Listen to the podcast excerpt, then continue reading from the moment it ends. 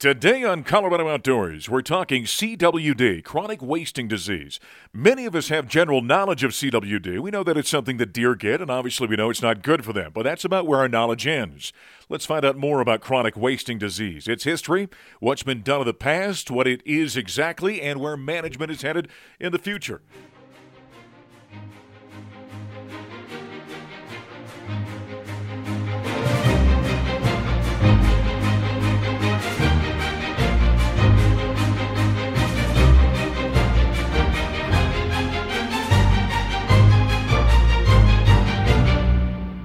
You're listening to Colorado Outdoors, the podcast for Colorado Parks and Wildlife. I'm your host, Mark Johnson. The podcast is powered by Great Outdoors Colorado. GOCO invests a portion of Colorado lottery proceeds to help preserve and enhance the state's parks, trails, wildlife, rivers, and open spaces. Its independent board awards competitive grants to local governments and land trusts and makes investments through Colorado Parks and Wildlife. Created when voters approved a constitutional amendment back in 1992, GOCO has committed more than $1.2 billion in lottery proceeds to more than 5,200 projects in all 64 counties without any tax dollar support.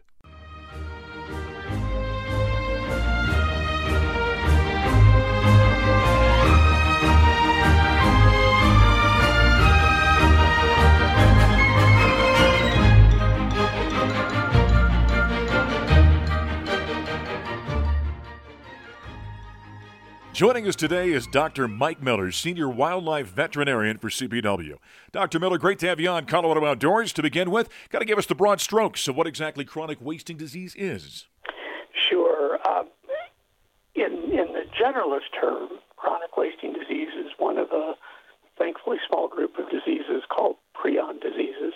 Um, those are sort of unique in the realm of biology in that the uh, agent that causes them uh, appears to be just a, a snippet of protein. Um, and that protein is somehow able to get into a, a host and, and replicate itself. Uh, and in doing that, it, uh, it accumulates in the animal's body in different tissues and causes uh, damage in the course of accumulation, and eventually that cumulative effect leads to the animal dying. Um, and like I say, thankfully, there's a small group of these diseases. Chronic wasting disease is a is a deer a disease of, of species in the deer family. Uh, but there are some other similar diseases. There's a disease called scrapie that's been recognized for several hundred years. That's a, a prion disease of sheep and goats. Um, we also have the one that most people are familiar with in animals called bovine spongiform encephalopathy, which I only say once in any any interview. um, it's BSE, or most most people recognize that commonly as as mad cow disease. Um, and then there are several of the of uh, different prion diseases that actually affect humans, including uh, BSE when it spills over uh, occasionally into people. Um, so it's a small group of diseases. Um, they're relatively rare, uh, except for chronic wasting disease and scrapie can be uh, fairly common in an affected population because those are more contagious type diseases. The others are either sporadic or, or transmitted in ways that are fairly easy, easy to control. So, is this passed on in the, the deer families? It passed on through through feeding, through water sources? How exactly does it move amongst the herds? All of the above. Okay. so the the the prions get into a susceptible animal, and they're pretty much all susceptible, at least all the, the species in the, in the, in the deer family, uh, most of them. Uh, anyway, once it gets into uh, a susceptible animal, it begins to replicate itself in, first in the uh, in the, some of the tissues and organs of the uh, immune system, the lymphatic system. And as it does that, it, it also finds ways out of the animal's body uh, in the saliva, in the feces, later probably in the urine, uh, maybe in milk and in semen. So pretty much lots of different ways that, that it can leave the animal. Um, if if that infected animal is interacting really closely with another animal, obviously, you know, uh, mutual grooming or, or some other way where saliva would be exchanged or um, you know, an animal sniffing the nether parts of another animal that's infected might be a, a way to get infected directly, but also the, the prions persist remarkably well in the environment. And so as droppings and saliva get left behind uh, when an infected animal is in an area, uh, some of those prions can remain in the in the environment and can be picked up by an animal that comes along later. Hmm. That's one of the reasons that we really, really, really uh, discourage, and in fact, uh, it's against the law in Colorado for people to feed uh, big game animals. We sure. simply don't allow it, and one of the reasons for that is that, that anything that allows animals to or causes animals to come into contact with one another unnaturally or causes animals to come back to the same place on the landscape day after day after day in areas where we have chronic wasting disease. That's a really good way to help uh, foster its transmission. Dr. Miller, I know you've been, uh, this has been a topic you've been interested in and researching since uh, back into the 1990s. I'm wondering, from, from a hunting standpoint, when we're out and we might be big game hunting and looking for deer, is there something we can identify? If we do, is there danger to humans if uh, we, you know, process the meat and eat it when they've got chronic wasting disease? How, how does that all come into play? Sure. One, one of the, the challenges with, with trying to manage this disease and, and really trying to communicate to our, our hunting public and the public in general about it is that it's it's pretty insidious. Um, the, the, the, the infection actually takes place over a, a, a long period of time as, as diseases go. Um, you know, an animal that's infected on average will probably live a couple of years before it reaches the end stages, the, the fatal stages. Uh-huh. Um, and, and so in, in the field, um, it's, it's actually fairly rare to see a, a clinically affected animal. It's probably fairly common in some places to see an infected animal, but most of those animals aren't recognizable. Sure. It's really handy if they changed color or you know lost all their hair or something like that that made them stand out in a crowd. Uh, there are places in northeastern Colorado where you could go out, and if you see three whitetail or mule deer bucks in a group, one of those three deer is probably infected with chronic wasting disease. Whether hmm. you'd recognize it or not, I kind of doubt it. Um, but if, if you are out and see an animal that appears to be very thin, that just doesn't appear to be acting the way you would expect a deer to act, it's not as alert, um, it's not responding in the same way that other deer in the group might be, or it's off by itself. Uh, those are potentially uh, indicators that, that that animal might be infected. It's probably in later stages of the disease, and certainly those animals would not be ones that we would encourage people to harvest. Or if you do harvest it, you know you should probably bring it to to the attention of, of your nearest office or officer, uh, and and have it have it looked at. Um, we, there's lots of things that can cause you know, deer and elk and, and other wildlife to to behave like they don't feel good. Chronic wasting disease is just one of those, and we, we really don't want folks to uh, to kill and and uh, and consume uh, unhealthy appearing wildlife of, of any kind for any reason. And so uh, there's no particular indication that chronic wasting disease is readily transmissible to humans uh, based on on you know everything we know to date. But the the standard and, and well heated advice from our public health experts is that that you know people simply shouldn't consume animals that are infected with chronic wasting disease or any other prion disease for that matter. Sure. And so, if you suspect an animal is is infected, um, certainly we would not want you to consume that uh, those animals can be brought in, and and, and uh, we work with individuals to to uh, figure out how to how to mitigate that. Um, but but as, as a general you know general understanding, um, you know avoid consuming knowingly infected animals. But there's there's nothing to indicate today that that having done so, uh, you know, there's going to be uh, a, a problem. Um, so it's it's an experiment best avoided, I guess I, I should add though. So uh, help us not, you know, you don't want to be the first, I guess is what I. Exactly right. I understand in 2018 there was a, a CWD advisory group uh, that was formed for a statewide response plan. Kind of take us to that point and, and, what the focus of that group has been over the last two and a half, three years.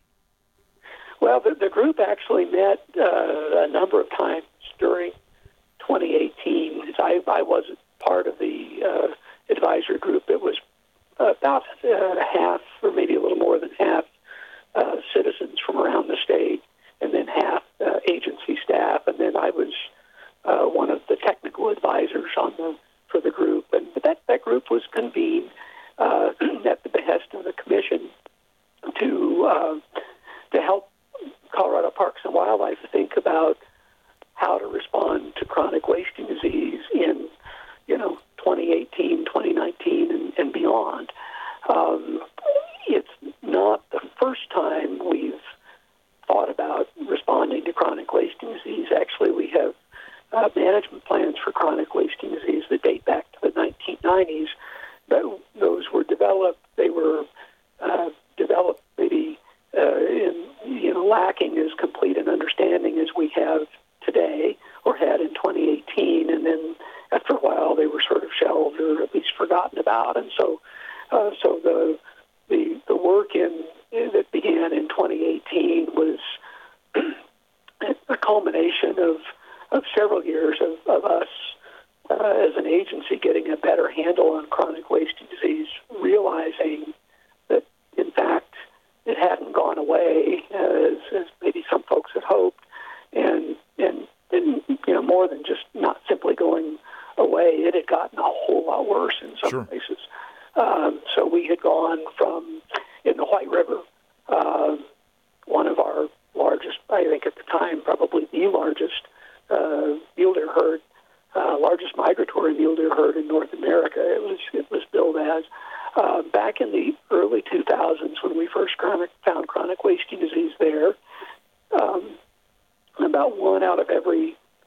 100 or, or thereabouts uh, harvested box was infected. Okay. Um, when we looked in 2017, about one out of every six, uh, five or six bucks was infected. Wow. So yeah, uh, exactly. Uh, and and a, a, very similar story for Bears Ears, which is another one of our largest uh, mule deer herds, uh, which sits just immediately north of the White River. And so we we we realize, uh, thanks to you know revamping and and uh, you know restarting uh, a, a, more comprehensive monitoring program statewide, we realized that we had a much more significant problem than than we had hoped in some places, and that that sort of served as the catalyst for, for getting uh, folks to help us sit down and think about what to do next. And the, the, the outcome, the product of that effort and of a lot of, of, of agency staff effort led by Matt Eckert, who uh, had, had joined us not long before um, before that that management uh, response plan sort of took off. Uh, the, the upshot of, of that plan, I think, is a is a pretty flexible um, approach to dealing with chronic waste disease. It puts a lot of of um, responsibility, but a lot of of uh, you know final sort of choice making in the hands of local managers. Uh, but it also you know compels them to think about and do something about the disease once it gets to a point where if it gets much worse, it's going to start having uh, biological consequences for the deer and elk herds that they're responsible for managing. Sure. So it's it's a it's a pretty it's it's it's quite different from from some of the approaches that other agencies had taken, and certainly different from the way we had thought about doing this in the past. And I think it's going to serve us well moving moving forward. Time will tell, obviously, but uh, but that was sort of how the plan came to place, and I think maybe the the key features of it. You just mentioned elk as well uh, in your explanation there, and, and, I know they're initiating mandatory elk testing. So you, you, might understand that this is this is moving into the elk population as well here in Colorado. It's it's been in elk uh, pretty much all along. Oh, it has. Okay. Yeah, technically, you know, and, and again, it, it, the first of anything is is not you know necessarily the first. It's just the first notice. The the first case in the wild that was diagnosed was actually formally diagnosed in an elk. So it's been around in in, in deer and elk uh, in the areas where it occurs. It, it tends to be much more of a problem in deer than in elk in, in the same geographic area. So, for example, uh, I'm, I'm talking to you from Fort Collins, so in Larimer County, and the units here around Fort Collins, uh, you know, at the time we were seeing uh, back in the in the late 90s, early 2000s, uh, one in ten mule deer bucks infected with chronic wasting disease in some of these areas.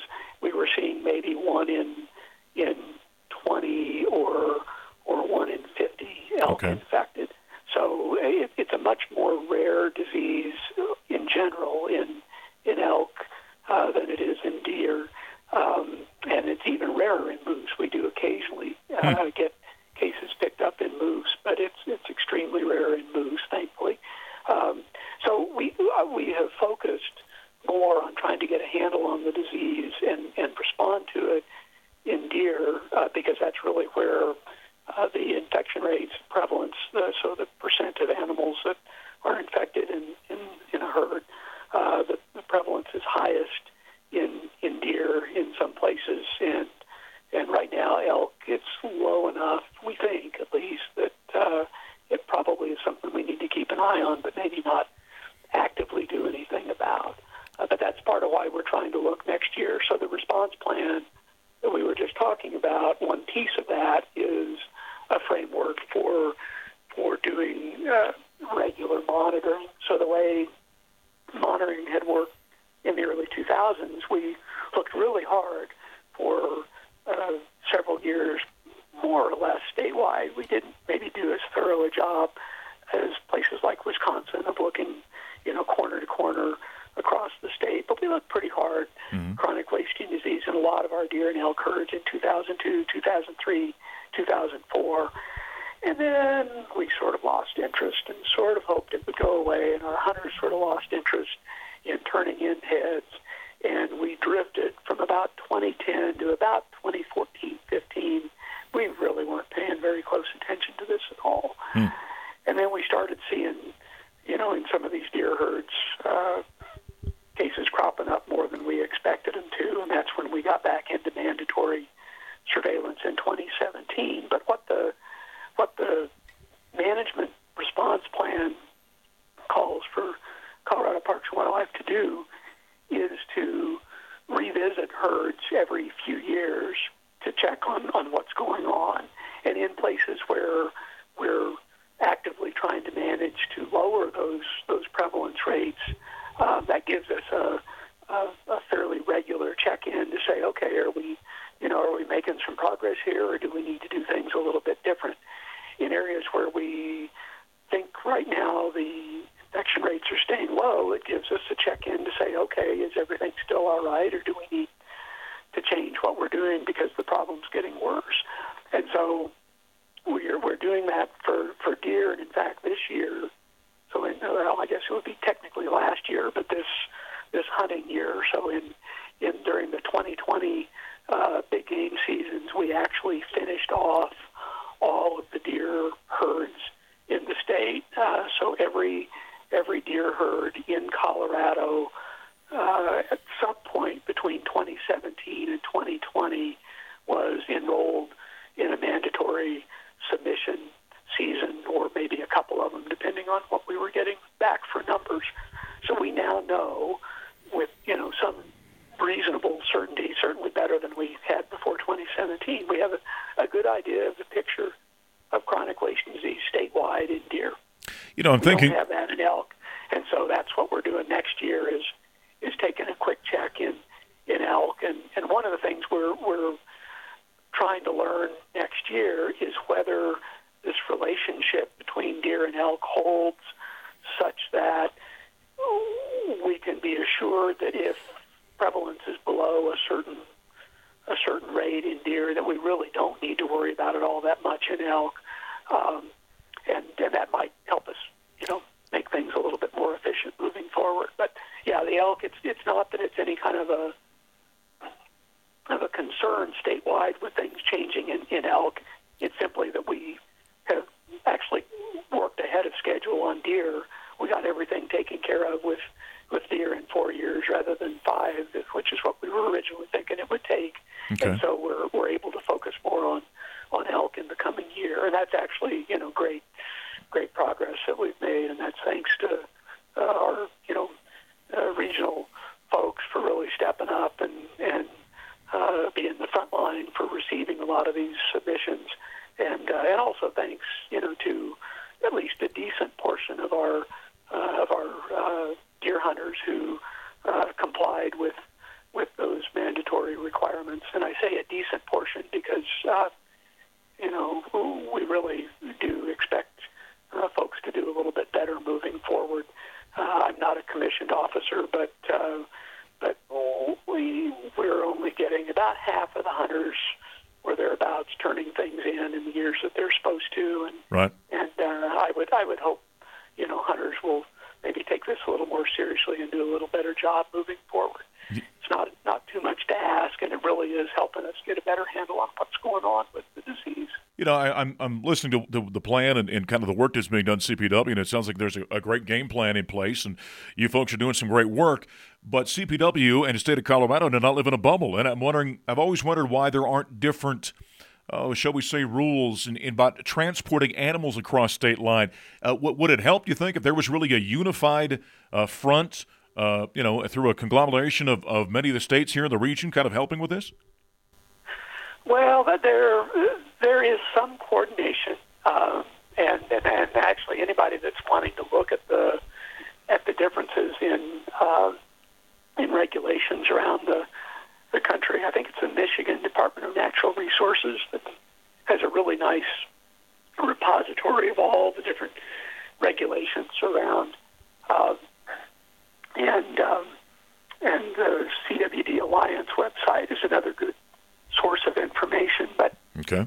the difficulty, so so in terms of, of moving things around, um, there are there are the disease can move itself around in, in live animals, and and that can be done um, either naturally, so animals migrating from one place to another.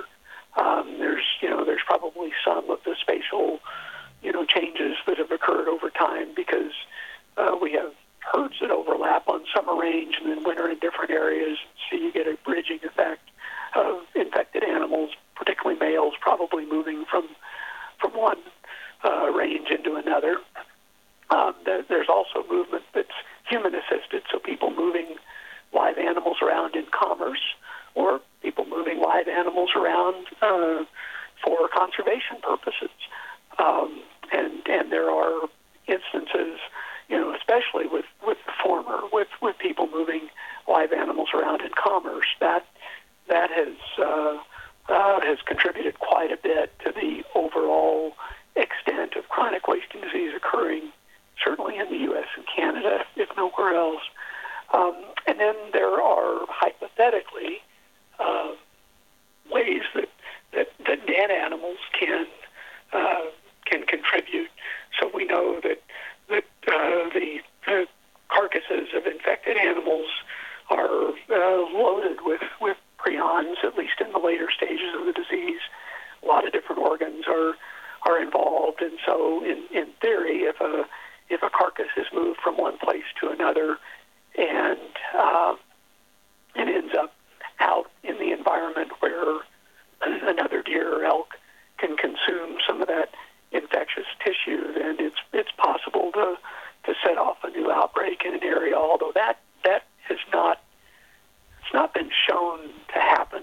Clearly, there's some places where one could you know make up a good story about that being how the disease has spread. But Sure. if you have any imagination at all, you can usually come up with at least two good stories to explain any uh, new revelation of chronic wasting disease. In fact, you know, it's sort of a handy way to to drum up bar money. I, you know, I, I won lots of bets on being able to come up with at least two good explanations that are are you know neither one can either be completely proven or uh, or disproven. so um, anyway, so it, it, so back to your to your question about that's kind of a long way around a, a short answer, which is yeah, I think it would be good to have some regional discussion, and, and we do that on a regular basis. But terms of having a set of uniform rules, um, I'm not sure that we would be able to or willing to agree with all of them. If the rule was